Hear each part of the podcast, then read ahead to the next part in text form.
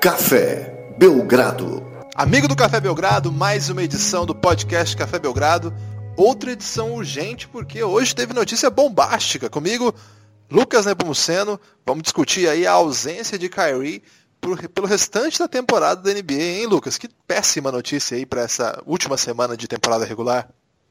É, as notícias ruins não param na NBA. Infelizmente, já perdemos muitos jogadores por lesão. E dessa vez, Kyrie Irving é, confirmado fora do restante da temporada e talvez até complique ainda a recuperação, já ainda pensando no começo da próxima temporada. Então é uma situação chata aí, mais uma nessa temporada da NBA marcada por tantas contusões. Vamos torcer para que seja a última, né, Guilherme? Ai, tomara, viu, Lucas? Agora vamos começando aí o nosso podcast. Já começamos com essa bomba mas tem bastante assunto legal para falar. Para começar, a sua participação aí no podcast, o Pod das NBA das Minas.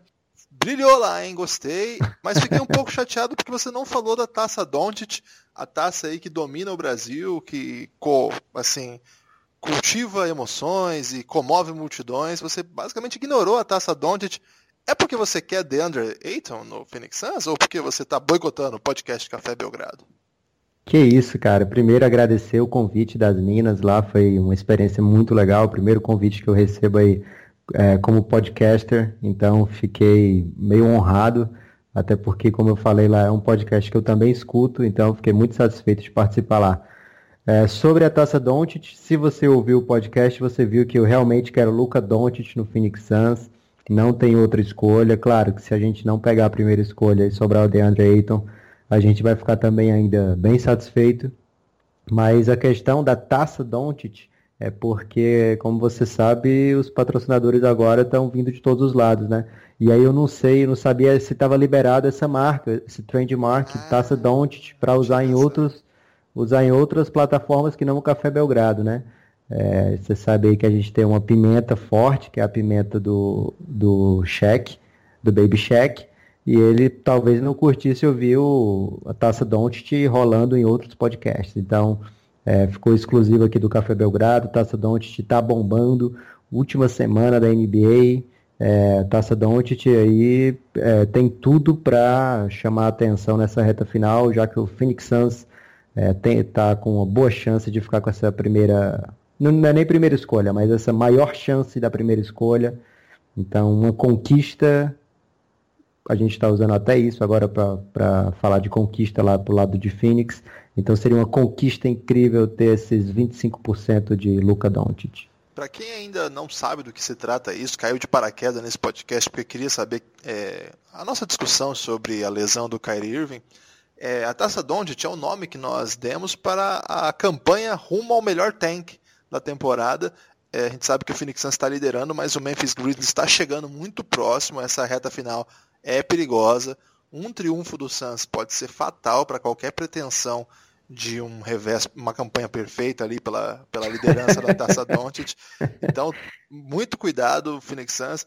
Não vai fazer o que o Chicago Bulls andou fazendo nos últimos jogos, aí venceu três partidas né, em sequência e acabou com qualquer chance que poderia ter de ficar um pouco mais próximo ali do troféu Luca Doncic. Lucas, Vamos agora, enfim, para o grande debate do dia: lesão de Kyrie Irving, uma notícia terrível. É, você acabou de falar, uma, uma, lesão que pode até atrapalhar o início da próxima temporada. Rapaz, mas que temporada do Boston Celtics, hein? Na estreia, digamos, do primeiro quarto, na verdade, da, da campanha, lá no começo da temporada, o time perde por uma fratura exposta o seu, uma das suas maiores apostas, o Gordon Hayward e ainda assim o time conseguiu recuperar. A gente sempre elogia muito o Brad Stevens. Grande temporada de Tatum, grande temporada do elenco de apoio. Horford mais uma vez espetacular. E aí todo mundo achava assim que, bom, talvez o Hayward é, não esteja pronto ainda para voltar nos playoffs, não vai ter como, mas pelo menos o time está brigando, vai chegar. O time chegou aí a, a brigar na ponteira por, por, em vários momentos. E no último, assim, na, na reta, faltando pouquíssimos jogos para temporada, temporada é, para terminar a temporada regular, quando tá todo mundo já se preparando para os playoffs, vendo qual o matchup que vai encontrar na primeira rodada, vendo até mesmo o segundo round dos playoffs, como fugir daquele time, como, é, como que vai ser o cruzamento, vem essa terrível notícia de que o outro principal reforço da temporada, o Kyrie Irving, também não estará lá. É uma temporada de, de lágrimas, né? É verdade, Guilherme. É, lembrar que esses dois jogadores não estavam no, na temporada passada no Celtics, é, vieram mudando o patamar da franquia de Massachusetts e fazendo pensar que finalmente teria alguém para barrar LeBron James no final da NBA, né? É, mas aí no primeiro jogo, como você bem lembrou, nos primeiros minutos, inclusive contra o LeBron James, é, Gordon Hayward se machuca aquela contusão que vai ser difícil sair da nossa memória, né? E, e o Kyrie Irving durante a temporada carrega essa equipe, em alguns momentos é cotado até como MVP da temporada, um exagero na minha opinião, mas que mostra o tanto que ele estava é, brilhando nesse novo posto, novo posto de, de carregar o time sem, sem estar à sombra de LeBron James, né? Então criou-se essa expectativa de que ainda assim o Boston conseguiria é, fazer frente ao Cleveland, ao, ao, Toronto, chegar, tentar chegar às finais da NBA, como você falou bem, por boa parte da temporada eles lideraram a NBA e o, e o leste.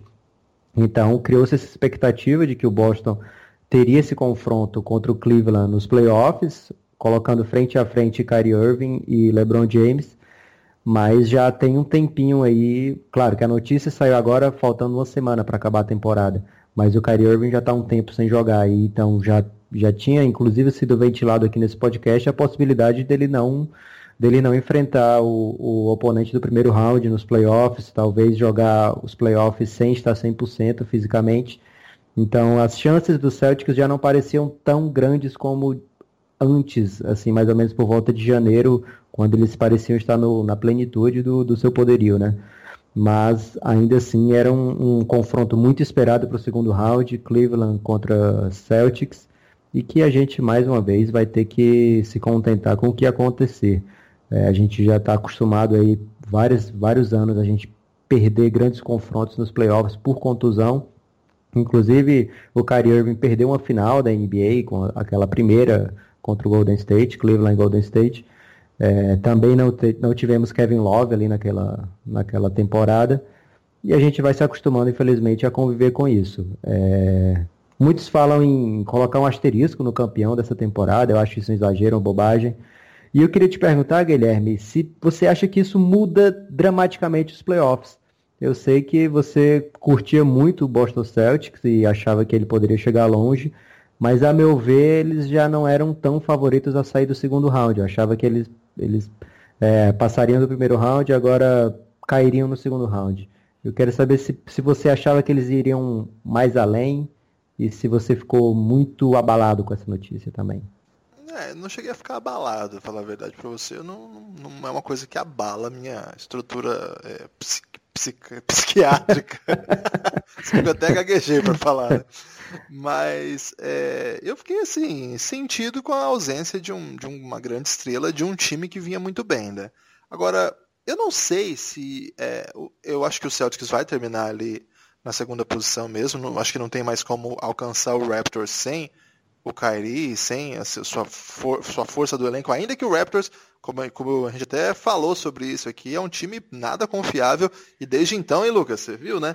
Já são cinco derrotas nos últimos, cinco, nos últimos dez jogos, uma campanha bem estranha. É, o pessoal já está brincando que o Raptors já entrou no ritmo de playoffs, que é quando eles começam de fato a perder. Chegou um pouquinho antes, é, eu, eu, acho que ainda assim o Raptors deve assegurar ali a liderança. Hoje eles estão três triunfos na frente apenas do Celtics, mas é, essa reta final ainda acho que é muito. Não dá para alcançá-la. Eu não sei quem tem o desempate entre os dois, mas acho que falta pouco jogo demais para alcançar essa, essa marca. Faltam quatro é, jogos né, para cada um deles. Teria que perder todas o Raptors e o Celtics ganhar todas. Eu não vi qual é o. É, as equipes que essas, esses times vão enfrentar, não, não cheguei a olhar eles, estou preocupado mais com a parte de baixo da tabela, mas acho que não dá tempo. E também não dá, esse não dá matematicamente já, para Cleveland e 76ers alcançar o Boston Celtics. É, então o Celtics vai ficar ali em segundo mesmo. E aí a grande questão é quem fica em sétimo, né, Lucas? Porque ali tá uma briga boa porque o Miami Heat está em sexto com 43 vitórias, o Washington está em sétimo com 42 e o Milwaukee Bucks está em, em, oitavo com 42. Todo mundo muito próximo. É... O Heat tem um jogo a mais, então se esses dois, o Wizards e o Bucks, é, o Bucks vencerem, é, empatam os três, né? E ali vai ter, eu acho que vai ter uma, uma briga silenciosa para ficar em sétimo, né? Acho que é um adversário mais atraente do que passar em sexto e pegar o Cavaliers é, e passar em oitavo e pegar o Toronto, embora você sabe o que eu acho do Toronto. Acho que os Celtics têm um ótimo treinador, tem um elenco de apoio que não é dos piores da NBA, mas evidentemente sem duas superestrelas e sem sua principal estrela na temporada, é um time, digamos, mais acessível. Como essas equipes vão conseguir lidar com os resultados que precisam para atingir esse sétimo lugar, eu não sei. A gente vai ter que dar uma olhadinha na reta final de temporada, como que eles vão chegar para a última rodada, é, porque eventualmente aí pode ser uma possibilidade, viu? Parece que não, mas é, pegar um adversário mais fragilizado do que pegar LeBron ou do que pegar o líder da conferência me parece uma boa sacada nesse momento. Você não acha, não? Lembrar também que eles estão sem o Marcos Smart para primeiro round, né? Então, o, a armação do Boston Celtics hoje é exclusivamente Terry, Terry Rozier. O Rozier que foi tantas vezes recusado em trocas, né? O, Boston Celtics não aceitava se livrar do Terry Rozier, vai ter que mostrar o seu valor de maneira definitiva agora, né?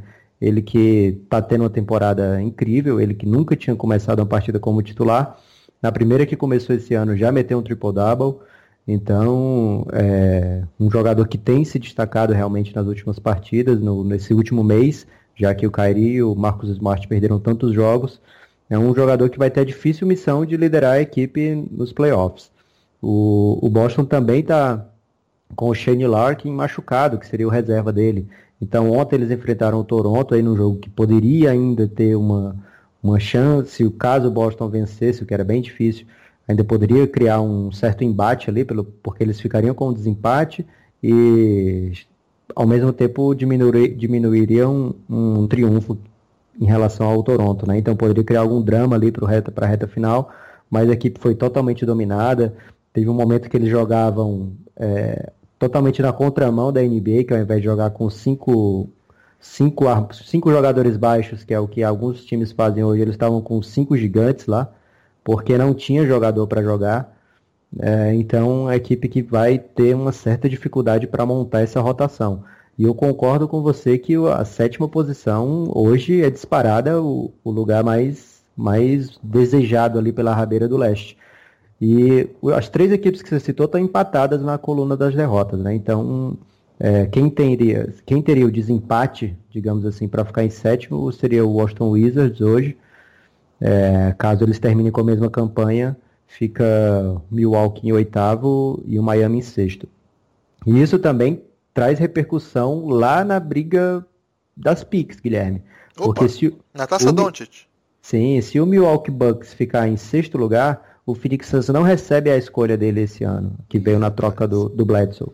Então fica aí é, quem. Mas o Suns ao mesmo tempo também não está tão afim assim de pegar mais uma escolha, porque já tem a do Miami e a do, do próprio Phoenix desse ano. E às vezes a equipe não gosta de contar com tanta escolha assim, porque pode. acaba trocando, porque fica difícil também é, você acabar organizando um elenco com tanto novato, tendo que acomodar tanto novato. É, você sabe que dificulta um pouco também a questão da free agency. Então, é, não seria uma péssima ideia guardar essa escolha para o ano que vem, que ela chegaria no ano que vem. Mas é, vai que o Milwaukee Bucks consegue um, uma, uma, grande reforço e na próxima temporada vem muito forte, a pick pode perder o valor. Então, o Phoenix Suns também está de olho nessa briga do, do, do leste aí. E no lado do oeste, Guilherme, que banho de sangue, hein? Meu Deus pesadíssimo, né? É, no Oeste, Lucas, eu prestei muita atenção assim nessas últimas rodadas no que vem fazendo no Denver Nuggets. Queria até aproveitar para mandar um abraço para o nosso grande amigo Alfredo Lauria, que me lembrou de uma coisa fundamental que eu não falei no último podcast, quando eu passei para falar do, do Denver, que o Denver, esse momento ruim que o Denver passou antes dessas três últimas vitórias, tem a ver com a ausência do Gary Harris, né, que é uma das principais peças da equipe ali. E olha, o Denver nesses últimos jogos ele passou por, um, por uns perrengues assim inacreditáveis, né? Eles venceram na prorrogação o Milwaukee Bucks de um jeito assim mágico, venceram o Oklahoma City Thunder também na prorrogação, também de um jeito mágico, E na última terça-feira venceram, venceram uma poderosa equipe do Indiana Pacers, um time que a gente sabe o quanto que é difícil bater. E eles estão, olha, do jeito que dá, na marra, estão se mantendo vivos aí. E eles têm nos próximos jogos simplesmente Clippers, Trailblazers e Timberwolves. É, duas vezes Timberwolves. Duas vezes Timberwolves.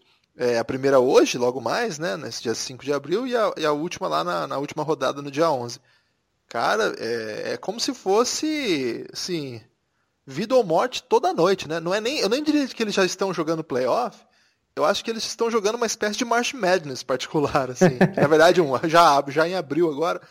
Porque, assim, todo jogo não dá para perder, né? Qualquer uma dessas derrotas é, deixaria a equipe em maus lençóis, porque eles estão em nono, é, uma derrota atrás de quem está em sétimo, duas derrotas atrás de quem está em quinto e quarto até, né? Então é uma reta final sinistra, assim. Eu estou muito preocupado com o que vai acontecer com o Denver Nuggets, porque eu queria muito que eles chegassem aos playoffs e essa batalha é muito emocionante. Três vitórias seguidas no momento decisivo mostra que é um time que pode fazer bonito nos playoffs, né? Não é fácil fazer o que eles estão fazendo, mas ao mesmo tempo tem muita gente aí merecendo, né, Lucas?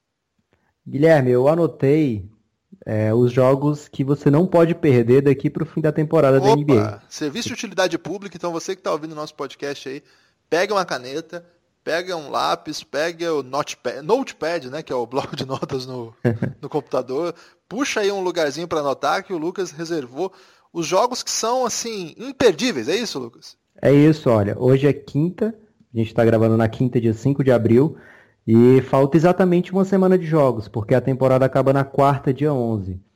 Então, olha só, hoje já tem Nuggets contra o Wolves, não dá para perder. Além disso, tem outra partida fundamental nessa briga dos playoffs do Oeste, que é Utah Jazz contra Los Angeles Clippers. Pô. É. Então já é uma rodada dupla para hoje.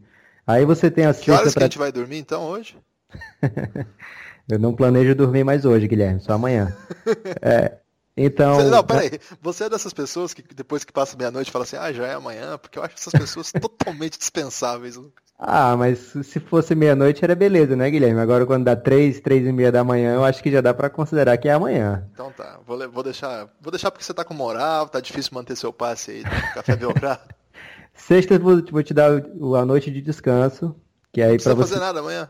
É, para você aguentar o sábado, meu amigo. Olha, olha o que, que tem sábado.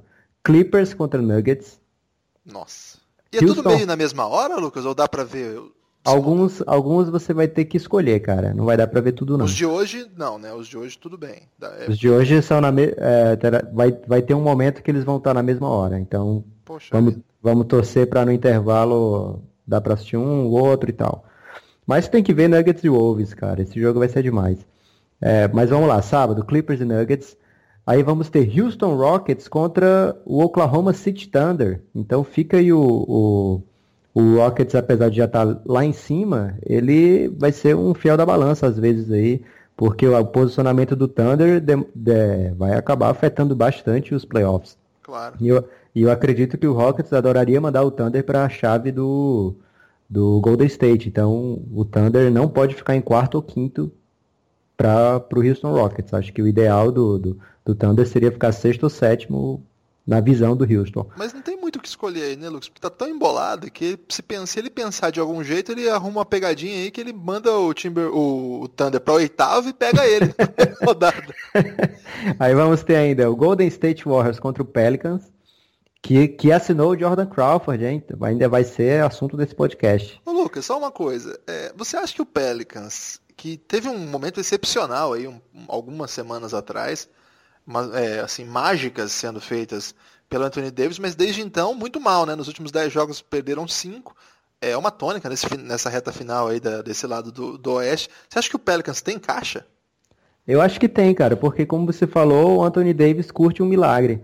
É, você lembra que na vez que o Anthony Davis foi aos playoffs foi porque ele meteu aquela bola sinistra de três, na época que ele nem metia bola de três com tanta frequência, em cima do Oklahoma é, no último jogo da temporada e acabou assegurando a vaga aos playoffs é, de maneira bem épica, né? Então é um cara que, que a gente sabe o potencial dele, sabe o que ele pode fazer, ele tem tudo para ser um, um, MVP da NBA no futuro próximo, então é um cara que vai, vai com certeza dar o máximo dele para jogar postseason, um cara daquele, daquele naipe ali não pode passar tantos anos assim sem jogar pós-temporada, cara. Então eu acredito que eles vão, vão até a última rodada, vão brigar. Inclusive na última rodada eles pegam o San Antonio. Então é, são tem confrontos diretos aí. Eu acho que, que é um time que ainda vai, vai disputar sim. E no sábado ainda tem San Antonio contra Blazers. E aí na, eu te dou o domingo de folga. E na segunda vai ter Nuggets e Blazers e Clippers e Pelicans. Nossa. O, Clip, o Clippers nesse momento já pode estar eliminado, Guilherme. Eu acho que se eles perderem hoje para o Utah Jazz, que eu acho até que eles vão perder, eles ficam com pouquíssimas chances. Então é uma equipe que, que pode acabar não tendo mais tanto interesse assim. No, mas claro, a gente viu o Los Angeles Lakers ganhando na prorrogação do San Antonio. Então a NBA é meio louca mesmo. Na terça temos Jazz contra Warriors, pra, só um aperitivo para quarta, que é o último dia da temporada, que a gente vai ter Nuggets contra Wolves mais uma vez, Pelicans contra San Antonio e Blazers e Utah Jazz. E aí o Utah Jazz, é, que é o meu favorito para ficar na quarta posição, tá jogando muita bola. Vamos, vamos ter muito jogo aí, Guilherme, que é como você falou, jogo, se não é de playoff, é jogo é, de eliminação simples, quase um mata-mata antecipado, uma parada que poucas vezes foi vista na NBA, né? A gente vê projeção de cinco times, seis times terminando com 46 vitórias uma temporada. Que loucura. E assim, é legal porque geralmente essa época do ano tá uma pasmaceira, né? Ninguém mais quer saber de nada. Geralmente tem uma última vaga ali pro oitavo lugar do leste, que ninguém se importa também, que é o time que vai ser varrido na primeira rodada do, dos playoffs. Geralmente uma briguinha ali pelo é, quem vai ser o segundo lugar, uma coisa sempre muito, né, é, desinteressante, para dizer o mínimo. E dessa vez, cara, você pode ter aí definições do, do, quarto lugar ao décimo, né? Então, uma briga muito legal.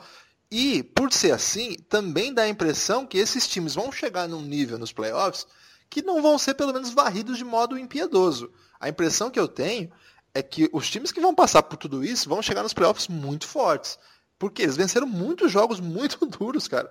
Então é impossível que alguém que fez tudo isso, ganhou esse monte de jogo que você falou aí, tudo pedreira, vai chegar aos playoffs e tomar 4 a 0 De quem quer que seja. Mesmo do Rockets, que me parece um nível acima de todo mundo, ainda mais agora que o Golden State está sofrendo com problemas sérios de lesões com seus principais jogadores. Então também dá uma animada pelo que esses times podem fazer. Claro que eu não acho que o oitavo lugar, seja quem for desses aqui, e aí pode ser desde o Clippers, que a gente acha que agora é o que menos tem chance, mas vai saber, né? Até o Utah Jazz, que hoje é o quarto lugar, ou o San Antonio Spurs, que é sempre uma potência, é, e de repente vai saber o que vai acontecer, né? Então, eu gosto, gosto muito disso aí, Lucas. É, me lembra um pouco, quem é mais velho vai lembrar, o Campeonato Brasileiro antes dos pontos corridos, né? Que chegava aquela última rodada, eram oito vagas é, disputadas para os playoffs do Campeonato Brasileiro e ainda podia o time podia ser rebaixado ou podia entrar em oitavo, então era bem louca essa época. Tá parecendo um pouquinho aí esse momento inusitado da NBA. Aliás, eu acho que os mata-matas deviam voltar, viu, Lucas? É... Não quero entrar muito nesse debate, mas queria deixar pelo menos essa mensagem. Ainda que o último mata-mata do Brasileirão me traga terríveis lembranças que são das pedaladas do Robinho contra o Rogério. é, um triste momento aí da história corintiana, mas de todo modo, é, essa, essa mania de copiar os europeus em tudo é, tem deixado o Brasileirão bem chato e meu time ganhou o último campeonato de ponta a ponta e nem por isso o campeonato foi melhor, tá? Guilherme, temos um novo quadro para apresentar para os nossos amigos. Você é acredita? Você está brincando? um quadro 100% original, tá copiado, copiado de Jalen Rose e, e Jacob. David é, Jacob. Sim, nossos, nossos grandes ídolos aí de podcast. É, que Eu tava pensando gente... sobre isso. Eu acho que a gente não copia. A gente tem uma estética tropicalista. Porque a gente capta a essência do que é possível é, nos influenciar e transforma em outra coisa, entendeu? É, você está criando suspense aí porque a gente está transformando. Você quer anunciar? Não, vai fundo, vai você.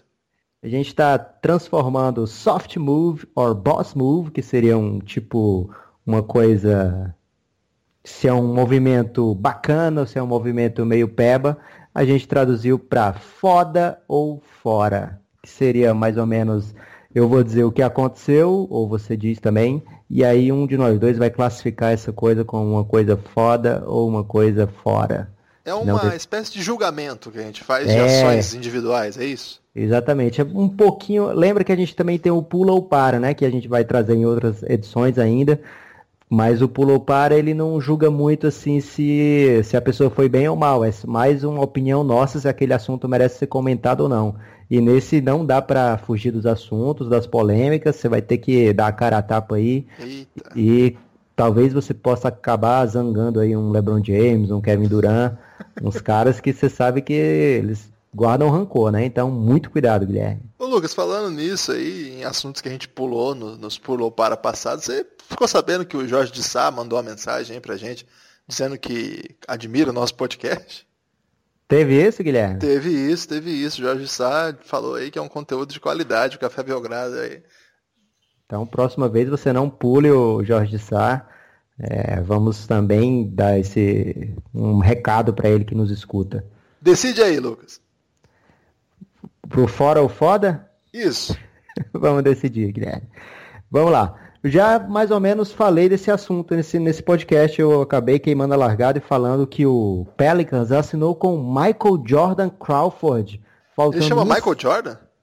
Ele não é chamado assim por todos, né? Não, não no batismo, mas. Eu achei que é. mas pelo que ele joga, muita gente. Porque chama. tem um ator, um ator muito relevante aí que chama Michael B. Jordan, né? É, verdade. Mas esse, esse muito longe de ser ator, é um grande jogador. É, ele tem a maior média, Guilherme, não sei se você sabe, da história de pontos na China. Então. na é um frente cara... do Jimmer Fredette? Sim, ele, ele, a temporada que ele fez lá, ele terminou com mais de 46 pontos de média na China. Isso.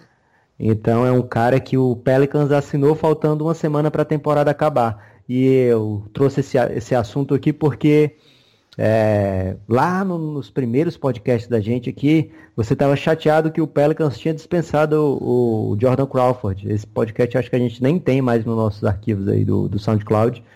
Mas tinha, teve isso, aconteceu isso, nossos ouvintes mais fiéis, mais antigos vão lembrar que você estava meio chateado que o Pelicans, com o elenco tão fraco, estava se privando de um pontuador como o Jordan Crawford.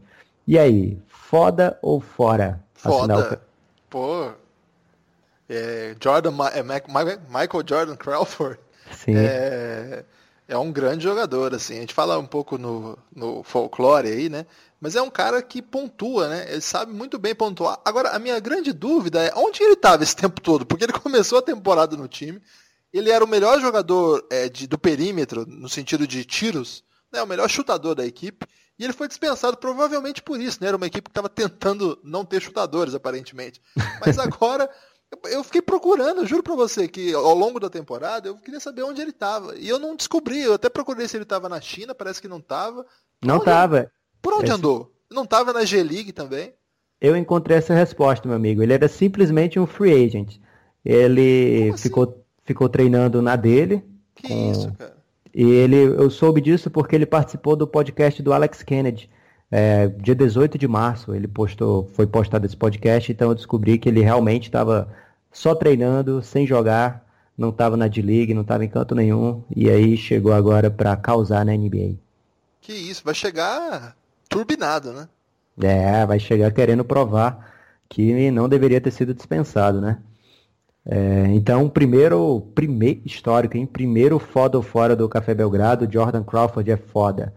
Agora, Guilherme, colocar o Mark Gasol no banco no último quarto, no jogo que ele já tinha 28 pontos e estava acabando com o jogo com a intenção de perder. Foda ou fora? Fodaço. É movimento foda de quem está totalmente comprometido. comprometido. com o projeto Taça Doncic. Tem que ser foda para fazer isso aí e depois dar uma de louco na coletiva. o repórter perguntou pro cara: por que, que você tirou o, o, o Magasol? Ele, hã? Aí o cara falou assim, ele tava com 20 pontos. Ele falou exatamente isso, o repórter. Ele tava com 28 pontos, de repente sumiu. Ele falou assim, aí a resposta foi maravilhosa, né?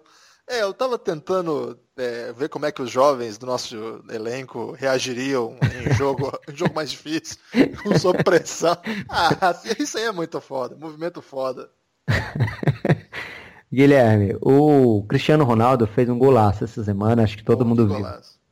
E aí o LeBron James foi no Instagram, postou uma foto da bike do, do Cristiano Ronaldo e meteu uns elogios lá, perguntando se você estava entretido ou não.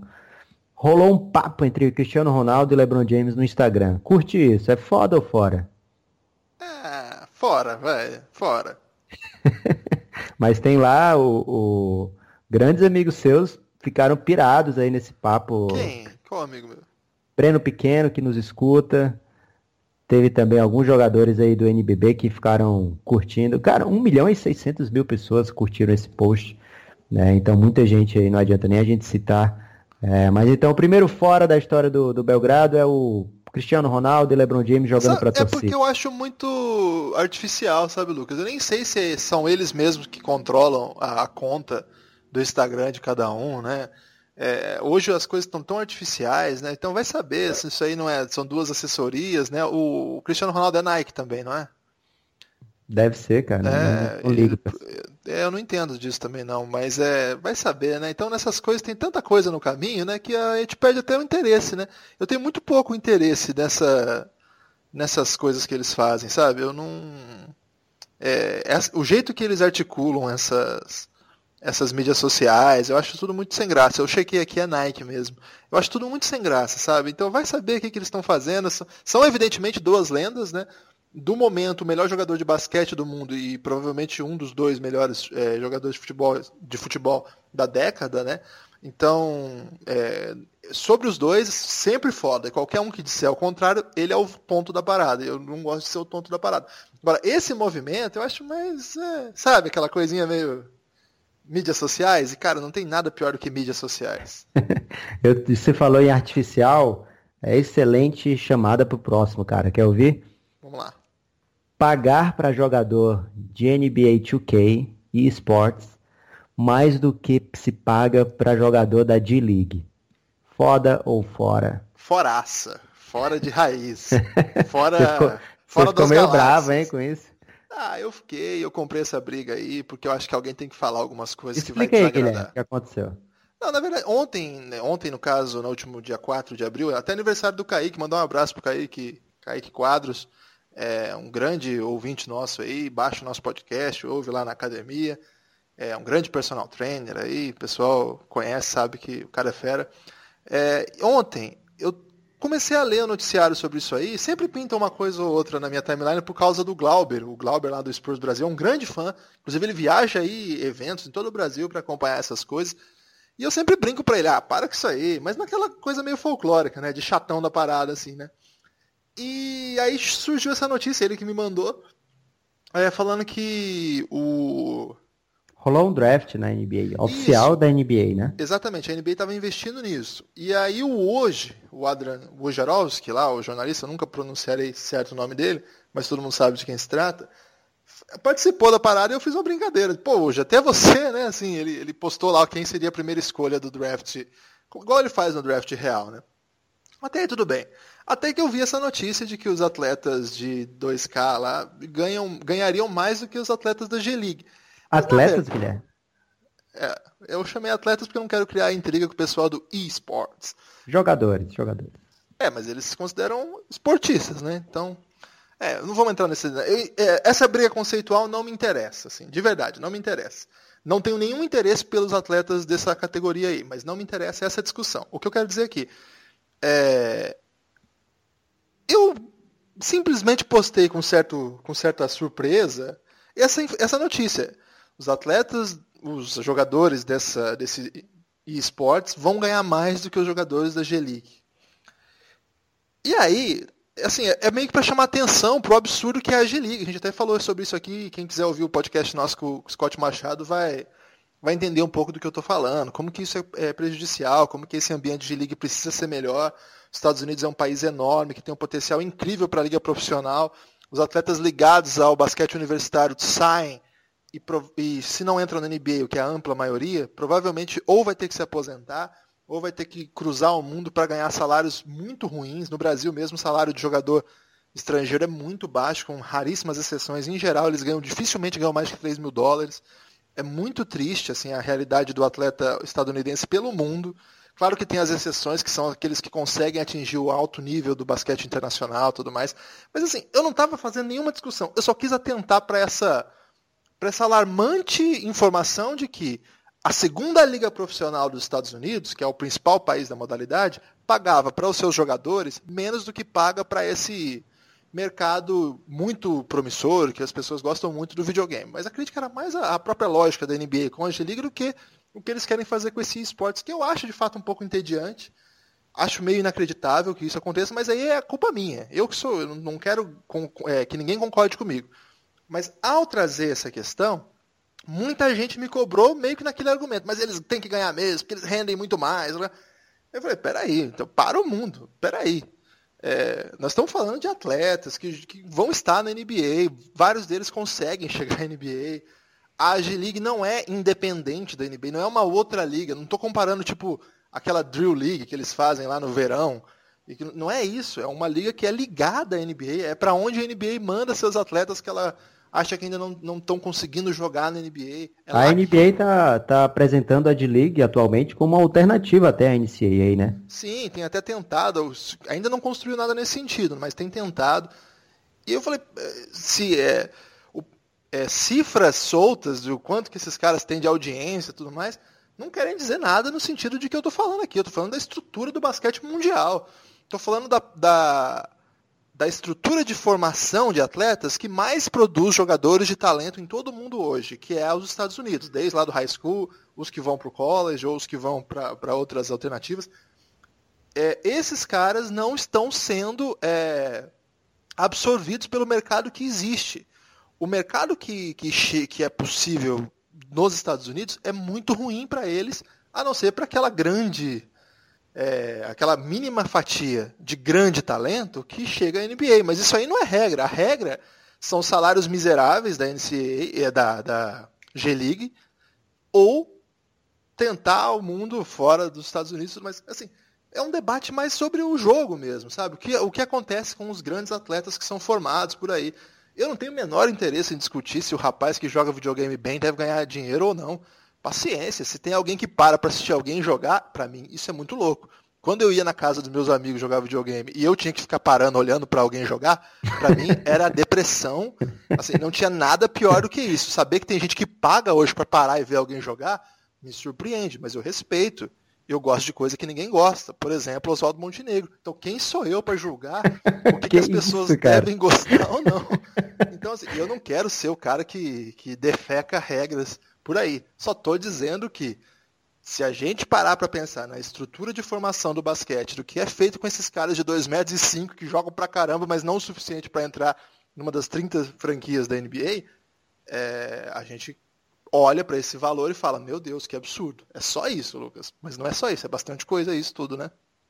É, eu acho que o grande perdedor desse, desse seu rant aí foi o Oswaldo Montenegro, cara. Ele entrou de.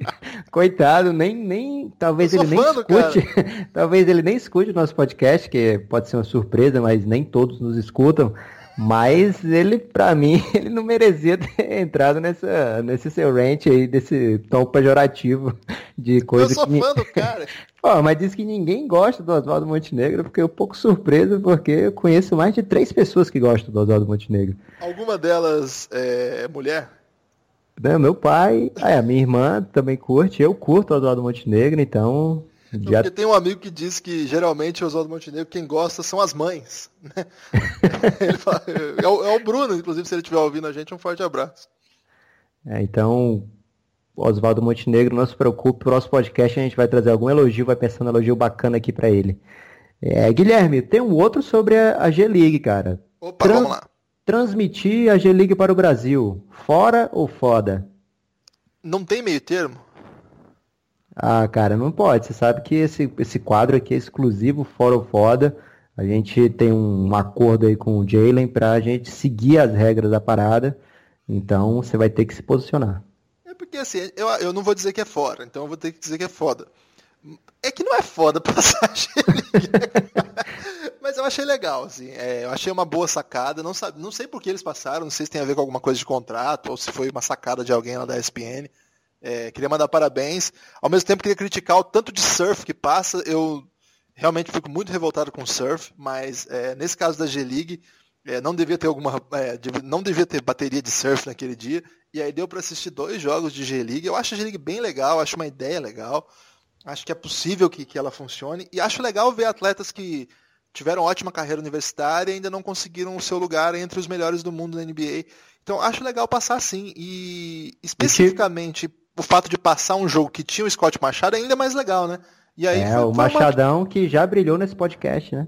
já brilhou no, no, no, podcast e brilhou nas telas brasileiras. Jogou muito, viu? Então eu acho que foi uma, foi, foi uma boa. Dizer que é foda é mais porque é, não tem outra opção, mas foi legal. Ah, eu achei foda pra caralho, principalmente porque. Foda pra caralho. Achei, cara, achei melhor do que muito jogo aí do March Madness que a gente para pra assistir. Isso é fato, isso é fato. E teve jogada muito interessante, a gente vê é, que as equipes, as franquias estão cada vez ligando mais pra J-League, né? A gente vê, é, agora tem Elton Brand como GM de uma franquia, tem o Peja como GM de outra. Então, são jogadores de peso, de, nomes de impacto que estão começando a, a organizar a G-League. Então, é, ao mesmo tempo que a gente fica chateado aí com a situação da, da G-League salarial, que estão ganhando menos do que os, os I atletas, mas a gente lembra o que o Scott Machado falou no nosso podcast aqui. Só, só uma dúvida, você consegue falar I atleta sem rir? o, o, o, Scott Machado falou aqui, chateado, você lembra bem disso, que não rolava lanche quando era D-League, né? então, é uma situação de penúria realmente que eles passavam lá. Tinham que tirar muita coisa do bolso para se manter na D-League só para estar pertinho da NBA, para poder ter uma chance de ser chamado. A esmagadora maioria jamais é chamado. É, então a gente vê uma certa evolução na G-League agora chegando às transmissões da ESPN. Torcer para que realmente passe os jogos aí, se eu não me engano, é, hoje ou amanhã que joga o, o, o, Scott Machado contra a franquia do San Antônio. E no, no sábado já tem final, que é melhor de três. Então torcer para que seja transmitido aí para a gente ver mais alguma vez o Scott Machado brilhando. E torcer pro, pro Petrovic assistiu o jogo também, né?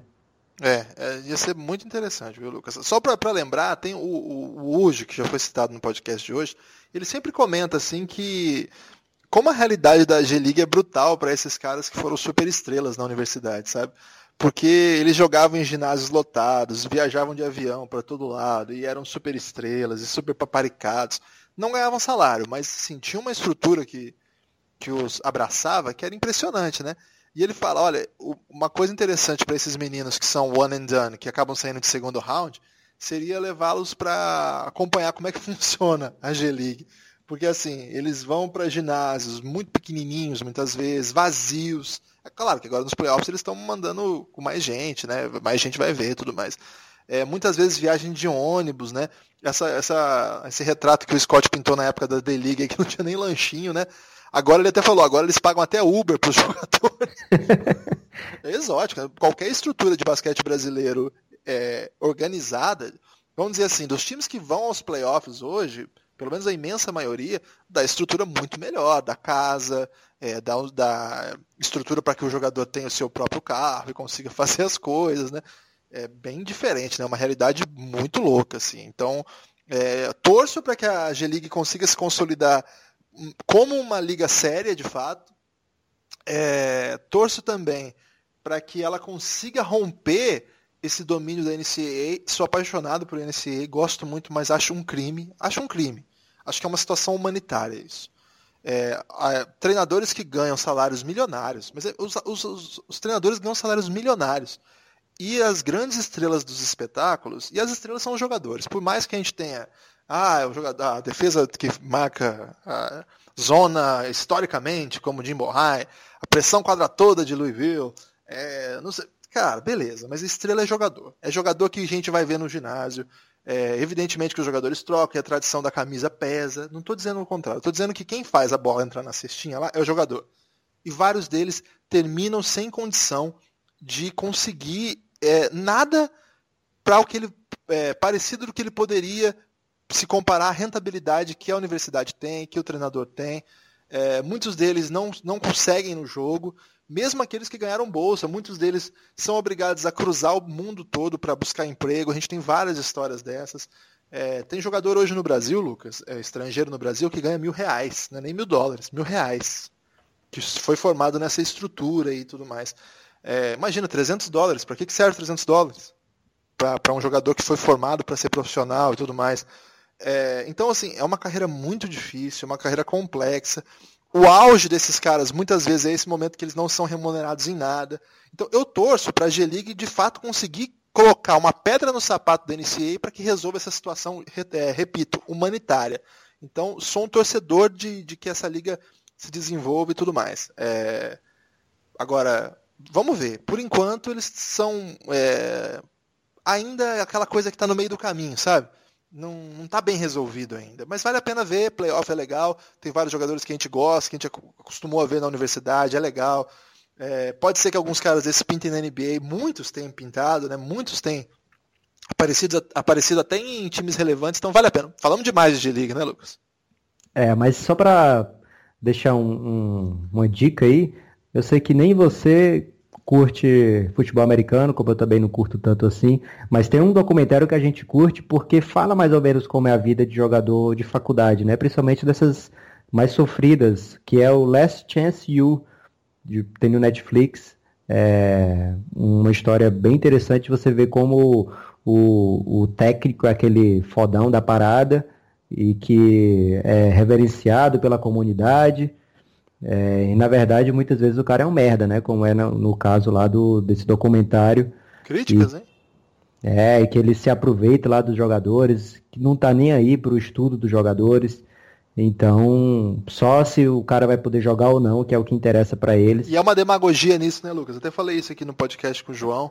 Há uma demagogia de que ah, a NCAA é onde tem educação tudo mais. Tem, é verdade. Alguns lugares são de ponta e os atletas que conseguem se formar nessas universidades de ponta, evidentemente que vão ter um diploma muito legal, né? Agora, a lógica que nós estamos discutindo não é essa, né? Nem de perto. Assim. Tem mais um foda ou Opa, fora, Tem mais um. Tem jogar em San Antônio, você ter a equipe médica de San Antônio, mas você não aceita mais as condições da equipe médica e mantém o seu, sua reabilitação toda em Nova York, inclusive com a equipe pessoal sua. Isso é fora ou foda? É fora, né, Lucas? Fora. É, você está falando do Kawhi Leonard, né? Sim, claro. Estranhíssimo o Kawhi, né, esse ano. O que, que passa com o Kawhi, Lucas? Eu acho que é uma clara vontade de jogar no Phoenix Suns, Guilherme. a explicação lógica. ele foi para Nova York? Então? ele foi para Nova York só para ficar curtindo, porque o Arizona não é tão atraente assim. Então ele vai morar aí em Nova York essa temporada, sem jogar, só visitando o médico, ficando 100%, para depois ir para Phoenix, onde ele realmente vai brilhar. É... Mas, cara, eu não, não sei, porque para mim... Ele é da região da Califórnia, né, Lucas? Ele é é lá de Riverside, depois jogou em San Diego. Então ele não tem nenhum vínculo com Nova York. Eu fiquei curioso com, com Nova York, mas continua, desculpa. É, pra, falando sério agora, é a, a, história mais estranha da temporada para mim. Porque eu sempre vi o San Antonio como aquela. quase uma seita que os caras seguem cegamente. É, é, criada pelo Tim Duncan, que tem aquele papel monumental lá de, de o exemplo do jogador para franquia perfeito. Tim Duncan, que vai ser assunto do nosso próximo basquete retrô, fiquem ligados. É, então, o Tim Duncan criou aquela aura lá em San Antonio, todos seguem o Popovich cegamente, praticamente. É, muitas carreiras foram alavancadas pelo sucesso de, do San Antonio, e a gente viu o Kawhi se transformar de um jogador que foi escolhido ali no finzinho da loteria em um jogador que marcou LeBron James na final e levou a melhor. É, não só enquanto time, mas até no confronto direto com o LeBron James, a gente viu muitas vezes o Kawhi sendo superior naquelas do, naqueles dois anos de final seguida, entre Miami e San Antonio. Então, um jogador que praticamente eu via como o novo, a nova pedra angular de San Antonio, o novo Tim Duncan lá da, da geração, e fico muito, muito surpreso com essa atitude do Kawhi. É, ninguém sabe muito bem o que está acontecendo porque o San Antonio ainda é uma equipe, uma franquia que consegue manter as coisinhas ali pertinho do, da manga, né? Não deixa vazar muita história. As histórias que vazam não tem pé nem cabeça, jogadores implorando para o Kawhi jogar. É, então, é, fica, fica ainda um, uma aura de mistério maior ainda. É, quem lançar essa biografia no futuro com certeza vai se dar bem. Conta essa história, porque eu acho que o Kawhi não começa a temporada que vem em San Antonio, hein? É, seria surpreendente se começasse depois do que foi essa confusão desse ano, né, Lucas? Imagina, provavelmente seria a grande história da, da próxima temporada, o, onde Kawhi Leonard vai jogar, né? É. Também o, o, o Kyrie sair do, do, do, Cleveland pegou muita gente de surpresa, que ele querer sair com tanta pressa de Cleveland. É, e ano que vem poderemos ver mais um, um, grande nome trocando de equipe de maneira surpreendente. Lucas, e se ficou tudo isso, essa confusão, Spurs classifica em oitavo e Kawhi volta jogando tipo Kawhi mesmo. Ah, cara, wishful thinking não vai acontecer, o Kawhi não vai jogar. Ele ah, vai mas pro... e se rolar? Ah, se rolar, o que que tem? San Antonio perde no primeiro round ainda, eu acho, não? Que isso? Mas quem é que ele, você acha que eles conseguem eliminar? Ah, tá, vai, vai que eles pegam o quarto lugar, o quinto lugar, dá para passar com mas, cara, eu não vejo o Kawhi volta. Esses nove jogos que o Kawhi jogou nessa temporada, ele não foi o Kawhi. Você lembra, né? Foi feio, né? É, o San Antonio vinha num ótimo momento, o Kawhi veio, piorou a equipe. É, claro que a tendência, se ele continuasse a jogar, era que ele voltasse a jogar muita bola e a equipe se encontrasse novamente. Mas ele mais ou menos quebrou aquela temporada mágica do Lamarcus naquele momento, deu uma pausa no, no, no crescimento da equipe e depois não, não teve mais continuidade, não, não, não, não pôde mais jogar e criou-se todo essa, esse acréscimo maluco dessa história dele ser liberado pela comissão médica do, do San Antônio, não querer jogar, depois montar sua própria equipe, o Popovich ficar dando declaração que ele só vai jogar quando a própria equipe médica dele liberar. E todo jogo o San Antonio avisa se ele vai jogar ou não, e sempre é que não vai jogar, né? Então é uma situação muito esquisita. Hoje, não... Lucas, o Spurs postou uma foto do Neymar com a camisa do Spurs. Será que vem uma troca aí? É, não sei, mas é, é como eu fico atento ver se eles soltam o, o, notícias do Kawhi, né? E a torcida tá ficando meio pistola, você já reparou isso aí? Ah, cara, imagina você ter o, o Kawhi como aquele ídolo, o cara que não sorri, a mão, o, o, a garra, né? O cara que para o LeBron James, o cara que é o perfeito para marcar o Kevin Durant, o cara que venceria a série do Golden State se não tivesse se machucado. E de repente o cara não quer mais jogar pela sua franquia, que sempre foi visto como uma franquia perfeita. Então imagino que a galera tá, esteja bem cabreira com ele. E eu não sei qual é o endgame do Kawhi. Não sei se ele tem o objetivo de ser trocado para um um time para formar o seu próprio super time, ou se ele quer simplesmente sair dali, ou se ele está realmente só preocupado com o quadril e quer voltar de repente como se nada tivesse acontecido. Porque eu não, eu não descarto que o Kawhi seja tão louco que para ele tá tudo bem e assim que ele voltar vai ser como antigamente. É, eu sei que é loucaça essa história, hein, Lucas? É, a história deixei para o final aí porque eu sabia que ela ia deixar você meio cabreirão aí, porque você é um grande torcedor do Manu Ginobili e não vai ver o Manu se aposentar com o título, né, cara? É triste isso aí, mas parece que você vai ter razão nesse aspecto aí. Lucas, antes de terminar o podcast, eu tenho duas perguntas para te fazer. Você quer falar de alguma coisa antes? Não, vamos lá. Renato Gaúcho no Mengão. Vai rolar, hein? Vai rolar? Domingo, domingo ele vai ser campeão gaúcho e vai anunciar que vai pro Flamengo ganhar muita grana e realizar o sonho dele de ser técnico do Mengão. Você falou, inclusive, você fez uma comparação aí, Campeonato Gaúcho, Conferência Leste, não foi? É, rolou isso, então. E o Renato Gaúcho tá meio LeBron James, hein, cara? Ele tá dominando a parada toda aqui. Só quando pega lá na final do Oeste o Cristiano Ronaldo que a coisa complica. É, mas faz isso. Explica aí pro pessoal o que, que a Conferência Leste e o Campeonato Gaúcho tem a ver. Ah, foi uma provocação, porque no podcast do Basquete Retrô é, falaram que o Jason Kidd chegava em final e que o Nash não chegava na final. E aí eu tive que relembrar que o Nash, para chegar na final, tinha que passar por Dirk Nowitzki, por Tim Duncan, tinha que passar por Kobe Bryant, enquanto o Jason Kidd é, passeava, pegava quem quisesse lá do leste, não, não, juntava todo mundo, não dava um time. É, naquela época era, era bem mais fácil ainda chegar na final do leste. Hoje em dia você tem que passar, se você não for LeBron James, você tem que passar pelo LeBron James, né? Então, naquela época ali, o time do, do, do, do Phoenix Suns, se jogasse o leste, chegaria na final todo ano. Foi uma então, crítica foi só... barata ao Campeonato Gaúcho, então. É, foi só para mostrar que só tinha poucas pessoas competindo de verdade. É, agora, Lucas, é, esse Arthur do Vozão aí é bom mesmo? Cara, ele mete gol, ele tem 20 anos só e é a primeira temporada que ele está sendo como titular, está tendo a chance de ser titular. Ele, a base do, do futebol cearense é muito fraca, né? Muito carente. Os grandes jogadores cearenses são despontam em outras equipes. É, tem o Everton no Grêmio, que joga bola pra caramba, algo, que ele é, do, é, é da base do Fortaleza. Outros acabam aparecendo direto na Europa, então é raro a gente ver um jogador brilhando no, pelo futebol cearense antes de se transferir para outro time. O Vitória é um time que costuma pegar jogadores muito cedo aqui, mas agora finalmente o Ceará conseguiu revelar e parece ter um, um grande trunfo nas mãos. Ele fez dois gols ontem na final do Campeonato Cearense, primeiro jogo para cima do Rogério Ceni e quase meteu o hat-trick.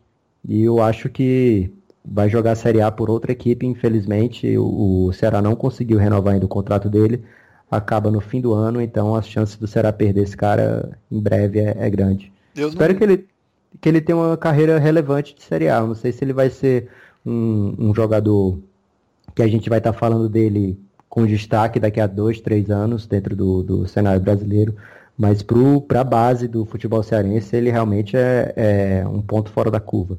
Aí, aqui você tem informação também de futebol local, futebol cearense aí. A final aí que está reunindo o, Gust, é, o Gustavo versus Arthur, né? Um, um duelo de, de, centroavantes aí que vem se destacando aí. Os no... dois artilheiros do Brasil, Guilherme. É, Com 16 porque... gols, os dois lideram o Brasil em gols nessa temporada. Mas tem uma pegadinha aí, porque o artilheiro do Brasil, que vinha dominando o Brasil, Matheus Matias, lá do ABC de Natal, foi contratado pelo Coringão e tem feito muitos gols, mas nos treinos, porque o cara ele não, não leva ele pro jogo. e a gente vai sem centroavante mesmo. Não precisa, né, cara? Tá dando certo. O Corinthians ganha tudo. Não vai ser. O Corinthians você não, você não, não, não, não tem direito de criticar um técnico que veste a camisa do Palmeiras para ser para ser olheiro lá em pleno Allianz Parque, jogo da Libertadores. O cara foi acabou sendo fotografado lá, mas escapou com vida. É, o, você viu que o, o, na, o Corinthians já tá, o Carilli, no caso, já tá apelando pro folclore, né? Porque ele tira o shake e bota o Danilo. É um ataque aí que é octogenário. Então, a minha esperança de vencer o jogo no Allianz, o jogo da volta, é bem pequena, mas reside muito nessa estratégia folclórica do Carilli de colocar o Danilo meio que na base do vamos ver o que acontece. Para quem não sabe, o Danilo, de fato, é uma lenda do futebol, um dos maiores jogadores da história, mas ele quase teve a perna amputada por uma lesão que ele teve há dois anos e desde então ele, jogou, ele joga assim, três minutinhos por jogo. É, e aí agora virou a arma do Carilli aí para ver se o Corinthians consegue fazer alguma coisa. Lucas, obrigado aí. Uma reta, reta final falando um pouquinho de futebol, porque esse ano é ano de Copa e na Copa tem que falar de futebol, né? Tem que falar, a gente vai tentar trazer um material especial aí, exclusivo para os nossos assinantes, quando acabar. Assinantes. assinantes, porque a gente gosta muito de quem clica lá para se inscrever no nosso canal, né? Ah, é verdade. Assine aí o nosso canal aí nas plataformas disponíveis. É, então dê essa moral pra gente. A gente vai tentar trazer alguma coisa diferente aí. É... Tem um, um certo nome engatilhado já pra gente trazer, Guilherme, que talvez mexa com as estruturas do podcast nacional. É o Rogério Senni? não é o Roger Senni, mas vamos ver é se dá certo aí. Eu não vou te contar, cara. Mas, mas seria bacana, se, se rolar vai ser bacana. É... Queria mandar um abraço só, Guilherme, pode ser? Vai lá. Quero mandar um abraço pro Lucas Pastore. Esse é lenda, hein? Ele deve estar tá bem triste aí com a situação do, do Kawhi Leonard. Mas tá mas feliz é um... pelo Palmeiras. Tá feliz pelo Palmeiras e tá feliz porque ele anunciou em, em rede nacional que tá namorando. Então, botou lá a roupa da, da namorada dele. Então, Mas parabéns. Faz tempo já que ele tá namorando, pô. Cara, não complica o Pastore, cara. Você sabe se é a mesma? então, um abração aí pro Pastore nessa nova fase dele aí, mais romântico do que nunca. Você tem abraço aí pra alguém? Tem, sempre, sempre tem. Você sempre manda um abraço do Diego Nash. O, o Diego Silvestrini, que tá muito chateado porque torce pro Michigan. Michigan foi vice-campeão, mais uma vez vice, né? Michigan é uma espécie de Vasco da NCAA. Forte abraço para os amigos vascaínos aí também. É, e, ganha, e mandar um abraço para todo mundo que manda mensagem para a gente no Twitter, né, Lucas? Sempre tem é o arroba o Café Belgrado, eu, é, arroba Nepopop, o Lucas. A gente sempre recebe muita gente, muito carinho também. Às vezes algumas ofensas, faz parte da vida. Ontem eu fui mexer com uma comunidade dos e-gamers, que é um pouco revoltada, então recebi Recebi aquele carinho da torcida, sabe? Mas de todo modo, é, tem valido a pena. Mas faltou ainda um abraço de um grande amigo meu, o Vitinho. O Vitinho participou do Spurs Brasil lá no começo, trabalhou conosco no basqueteria, foi estagiário da Liga Nacional e acabou seguindo um outro caminho. Tá lá no, no litoral paulista, é, trabalhando muito lá e, pô, baita cara. E falou que ouve a gente quando ele faz tarefas domésticas. Então um abraço aí pro Vitinho nesse momento, que provavelmente tá aí passando um sabão no copo, tá de repente passando um pano. Vitinho, você é um cara que precisa voltar pro basquete, você é um cara que é, merece todo o carinho de todo mundo que gosta de basquete, porque sabe produzir conteúdo, sabe muito. Volta, Vitinho. Volta, Vitinho. Assim terminamos então o podcast Café Belgrado, podcast urgente para falar do Kairi e necessário para falar de mais um monte de coisa aí, inclusive coisas polêmicas, como é, o nosso debate com os e-gamers. Um abraço, Guilherme, até a próxima. Forte abraço.